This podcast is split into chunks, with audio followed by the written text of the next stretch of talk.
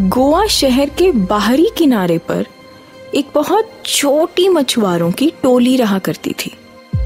उनमें से एक मछुआरा मल्ला, बहुत गरीब था। रोज मछलियाँ पकड़कर उन्हें बेचकर अपना और अपने परिवार का पालन पोषण करता था। एक दिन उसके जाल में एक सुनहरी, बहुत ही सुंदर मछली फंसी। वैसे तो हर मछली जाल में फंसने के बाद तड़पती है, फड़फड़ाती है और अपनी ज़िंदगी की भीख मांगती है। लेकिन ये सुनहरी मछली इस कदर विनती कर रही थी, इस कदर तड़प तड़प कर मछुआरे की तरफ़ देख रही थी कि मल्ला को उस पर रहम आ गया। इतनी सुंदर और इतनी सुनहरी सूरज की रोशनी के समान तेज उसके मीन पक्ष को चमका रहा था। मल्ला ने उस मछली को जाल से निकालकर फिर समुन्द्र में छोड़ दिया। खाली हाथ घर आकर बेचारे ने अपनी पत्नी की खूब खरी खोटी सुनी और भूखे पेट पानी पीकर सो गया। आधी रात को अचानक मल्ला की नींद खुली। उसे लगा उसे कोई पुकार रहा है। एक बार तो मल्ला घबरा गया। उसे समझ ही नहीं आया कि ये उसका वहम था, स्वप्न था, या वाकई उसने अपना नाम सुना। मल्ला? मल्ला? उसने अपने आसपास देखा कोई नहीं था। सिर्फ़ एक आवाज़ मल्ला को बुला रही थी। बाकी घर वाले तो सो रहे हैं। क्या ये आवाज़ सिर्फ़ मुझे ही सुनाई दे रही है? यह सोचकर मल्ला ने अनजान आवाज़ का पीछा करना शुरू किया। मल्ला मल्ला। अंदर से मल्ला को डर तो बहुत लग रहा था पर एक अजीब सा आकर्षण था उस आवाज़ में जो मल्ला को अपनी ओर खींच रहा था। पीछा करते करते आवाज़ उसे अंधेरी गलियों से निकालकर एक सुनसान समुद्री किनारे पर ले आई। रात की फुरफुराती हवा और लहरों की आवाज़ जैसे समुद्र भी आहें भर रहा हो। अंधेरी रात में सुहावनी हवा की साई साई भी डरावनी लगती है। मल्ला हिम्मत करके उसी जगह एकदम सुन्न खड़ा रहा। तभी एक मछली उसके पैरों के पास आकर रुक गई और देखते ही देखते एक सुंदर स्त्री में बदल गई। मल्ला ने कभी भी इतनी खूबसूरत स्त्री अपनी ज़िंदगी में नहीं देखी थी। लंबी, खूबसूरत गर्दन, आँखें बड़ी बड़ी मल्ला उसे ऊपर से नीचे तक निहारे ही जा रहा था। अचानक उसके हाव भाव बदल गए। जलपरी? क्या ये ये ये सच में जलपरी है? नहीं नहीं नहीं। मेरी आँखों का धोखा लगता है। असल में होती है क्या जलपरियाँ? मल्ला अपनी आँखों को मलता हुआ उसकी तरफ़ देख ही रहा था। कि जलपरी बोली मल्ला इतना हैरान मत हो। मैं वही मछली हूँ जिसे तुमने जीवन दान दिया था। मैंने ही तुम्हें यहाँ बुलाया है वरदान देने के लिए। व, वरदान? वरदान का नाम सुनते ही मल्ला को अपनी आँखों के साथ साथ कानों पर भी भरोसा नहीं रहा। आजकल की दुनिया में भी वरदान जैसी चीज़ें होती हैं। जलपरियाँ होती हैं। हे भगवान ये सब क्या हो रहा है मेरे आगे? मल्ला ये सब सोच ही रहा था कि जल परी ने एक मोती और एक संगमरमर का पत्थर देते हुए कहा, यह कोई साधारण मोती नहीं है मल्ला। तुम इसे जब भी अपने दाएँ हाथ की मुट्ठी में बंद करके मेरा स्मरण करोगे तो तुम्हारी मुट्ठी में चार मोती और आ जाएँगे। ये चार मोती बेचकर तुम अपना जीवन संभाल सकते हो। यह क्रिया तुम रोज कर सकते हो, मल्ला। लेकिन ध्यान रहे, इस क्रिया को ना तो बाएँ हाथ से करना है और ना ही दिन में दोबारा करना है। दूसरा वरदान है ये पत्थर। जब भी तुम किसी मुसीबत में आओगे तो सागर के इसी किनारे पर आकर पत्थर को घिसना। तुम मुझे अपने सामने पाओगे।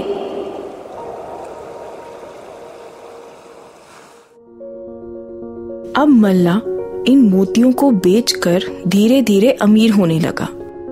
जल्द ही उसकी गिनती शहर के चुनिंदा अमीर मछुआरों में आने लगी। एक दिन गोवा के पारसी राजा की नज़र पड़ी पारस चंद नामक सुनार के मोतियों पर।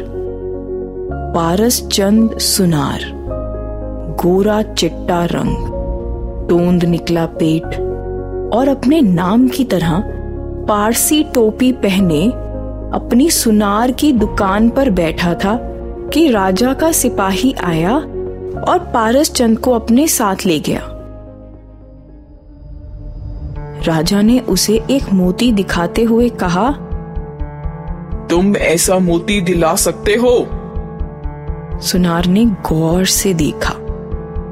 वो भाप गया कि ये तो वही मोती है जो मछुआरा मल्ला उसे बेचता है। उसने राजा से कहा जी जी हुजूर ज़रूर मिल जाएँगे?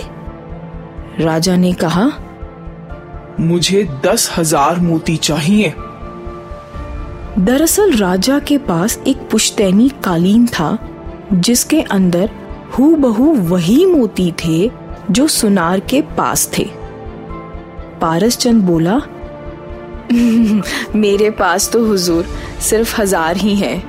एक मछुआरा आता है जो यह मोती बेच कर जाता है, मैं उसे बाकी के मोतियों का प्रबंध कर लूँगा और आपको संपर्क करूँगा।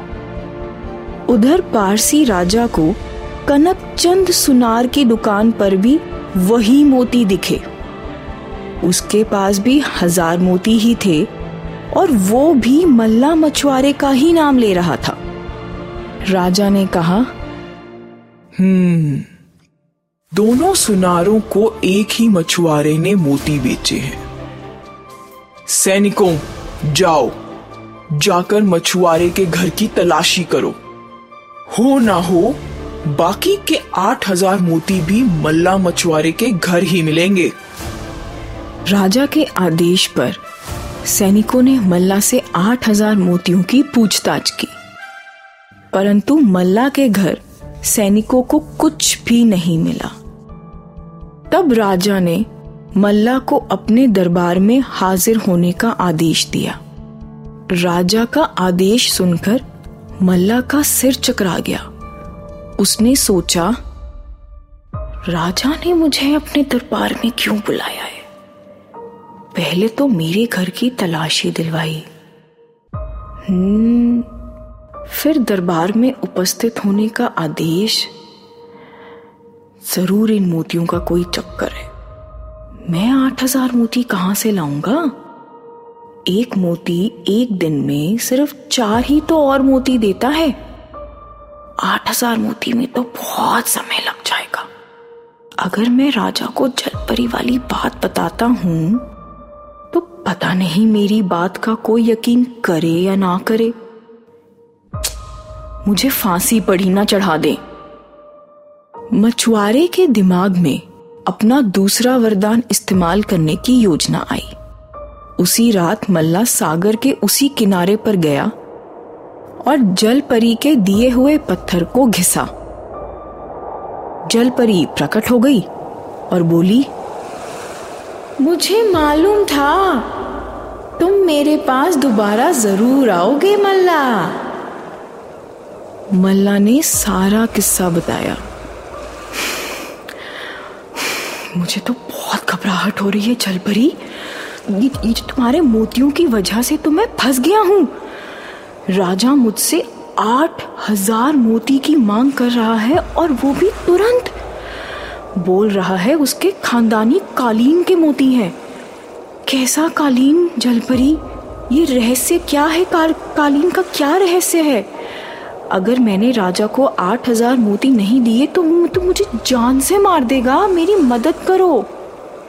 जल परी खूब ज़ोर से हँसी।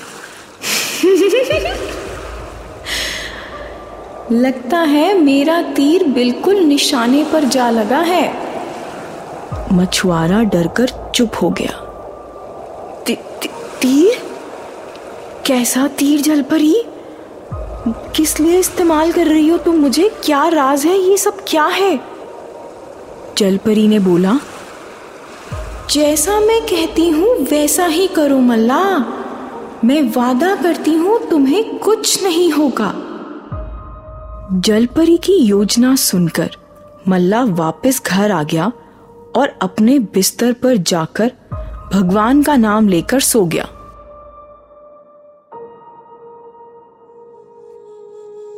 सुबह की पहली किरण हुई। उसकी नींद दरवाजे पर खटखटाहट से खुली। मल्ला ने पूछा कौन है बाहर? हम राजा के सिपाही हैं। मल्ला ने दरवाज़ा खोला तो सिपाही ने कहा, तुम्हें राज दरबार में बुलाया गया है। चलो हमारे साथ। मल्ला बेफिक्र होकर सिपाहियों के साथ राज दरबार में गया। राजा ने मल्ला को मोती दिखाते हुए पूछा हम्म मल्ला क्या तुमने ही ऐसे मोती पारसचंद सुनार और कनक सुनार को बेचे थे? मल्ला ने कहा जी हुजूर मैंने ही बेचे थे। राजा ने पूछा तुम्हारे पास यह मोती कहाँ से आते हैं मल्ला? ये मोती तो मेरे खानदानी कालीन से चोरी हो गए थे। चोरी का नाम सुनते ही मल्ला ने कहा महाराज मैं तो एक बहुत ही मामूली सा मछुआरा हूँ। ये मोती मुझे रोज एक समुद्री तट पर पड़े मिलते हैं। इसके आगे मैं कुछ नहीं जानता, महाराज।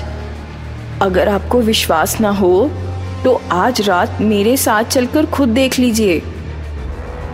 राजा एक बार तो मल्ला के साथ जाने को तैयार हो गया। मगर दूसरे ही पल उसने कहा मैं? मैं साथ क्यों जाऊँ? मुझे तो बस आठ हज़ार मोती चाहिए। मैं अपने पूर्वजों का कालीन तैयार कराना चाहता हूँ। मल्ला ने कहा महाराज मुझे सिर्फ़ चार ही मोती एक बार में मिलते हैं।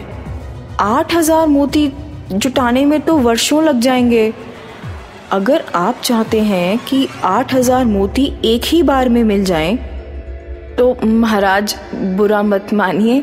छोटा मुँह और बड़ी बात आपको मेरी एक शर्त माननी पड़ेगी। आप जिस दिन कालीन में सारी मोती लगवाएँ, उसी दिन आप कालीन के बीचों बीच खड़े होकर हाथ जोड़कर बोलेंगे हे पूर्वजों मैं आपका नमन करता हूँ। राजा ने मछुआरे की बात मान ली और मछुआरे ने कहा, मुझे एक दिन का समय दीजिए महाराज, मैं आपको बाकी के मोती लाकर दूँगा। अब रात को मछुआरा सागर के उसी किनारे पर गया और जल परी से मोती लाकर राजा के दरबार में आ पहुँचा। कालीन में मोती लगते ही राजा ने उसके बीचों बीच आकर जैसे ही अपने पूर्वजों को प्रणाम किया, वहाँ का दृश्य तत्काल भय के काल में बदल गया। वो कालीन अपने आप ही राजा को लिपटाकर उड़ने लगा और कुछ ही पलों में वहाँ से ओझल हो गया। सभी लोग सुन खड़े रह गए। किसी की समझ में नहीं आ रहा था कि क्या करें। कालीन राजा को लेकर समुद्र के उसी तट पर पहुँच गया जहाँ जलपरी थी। राजा को समुद्र में पाकर जलपरी खुश हो गई। राजा जलपरी को हैरानी भरी नज़रों से देख रहा था। जलपरी ने राजा को असमंजस में देखकर कहा, राजन, मैं जानती हूँ कि आप मुझे नहीं पहचान पा रहे हैं। मैं आपकी ही पत्नी हूँ। आपके बड़े भाई के कारण हम दोनों अलग हुए हैं और मेरा ये हाल हुआ है। उसने मुझ पर गलत नज़र रखी। और जब आपने उसके इरादों को भाप लिया था, तब वो आपके सर पर वार करके मेरी ओर भागा। मैं भी आनन फानन में घोड़े पर समुद्र की ओर भागी। उसने मेरा पीछा किया और मुझे हासिल करने के चक्कर में खुद समुद्र में जा गिरा। मैं भी उसी हाथापाई में समुद्र में गिर गई। आपका बड़ा भाई तो मगरमच्छ के हाथों आ गया, पर मुझे मछलियों के राजा ने बचा लिया। सिर पर चोट लगने के कारण आप अपनी याददाश्त गंवा बैठे थे, महाराज।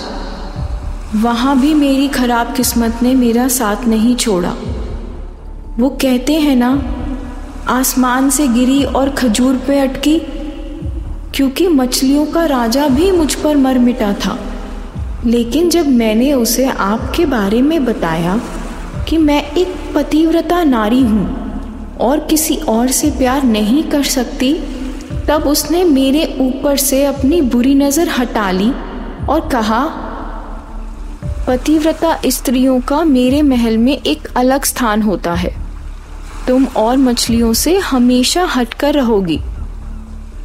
जब राजा को जलपरी की बातों का यकीन नहीं हुआ, तब जलपरी ने अपना दाहिना हाथ राजा के सर पर रखा, जिसकी किरणों से राजा की याददाश्त वापस आ गई और उसने रानी को पहचान लिया। तभी जलपरी ने कहा मुझे वापस उसी रूप में लाने के लिए आपको थोड़ी मेहनत करनी होगी, राजन। मुझे समुद्र तट पर ले जाइए। वहाँ मल्ला मुझे मेरी जलपरी के रूप से आज़ाद कर देगा। राजा जलपरी को उठाकर समुद्र तट पर ले आया। मल्ला ने जलपरी की योजना अनुसार सुनहरी छुरी से जलपरी के दो हिस्से कर दिए। नीचे का मत्स्य हिस्सा समुद्र में गायब हो गया और ऊपर का हिस्सा पूर्ण रानी में बदल गया। दोनों हँसी खुशी राजमहल में अपना जीवन व्यतीत करने लगे। रानी ने मल्ला को राज दरबार में मंत्री बना दिया। वो भी हमेशा के लिए धनी हो गया। वैसे तो ये काल्पनिक कहानी है, मगर सीखने वालों के लिए बहुत कुछ है इस कहानी में। जैसे साहस धैर्य विश्वास जो जलपरी ने मल्ला पर किया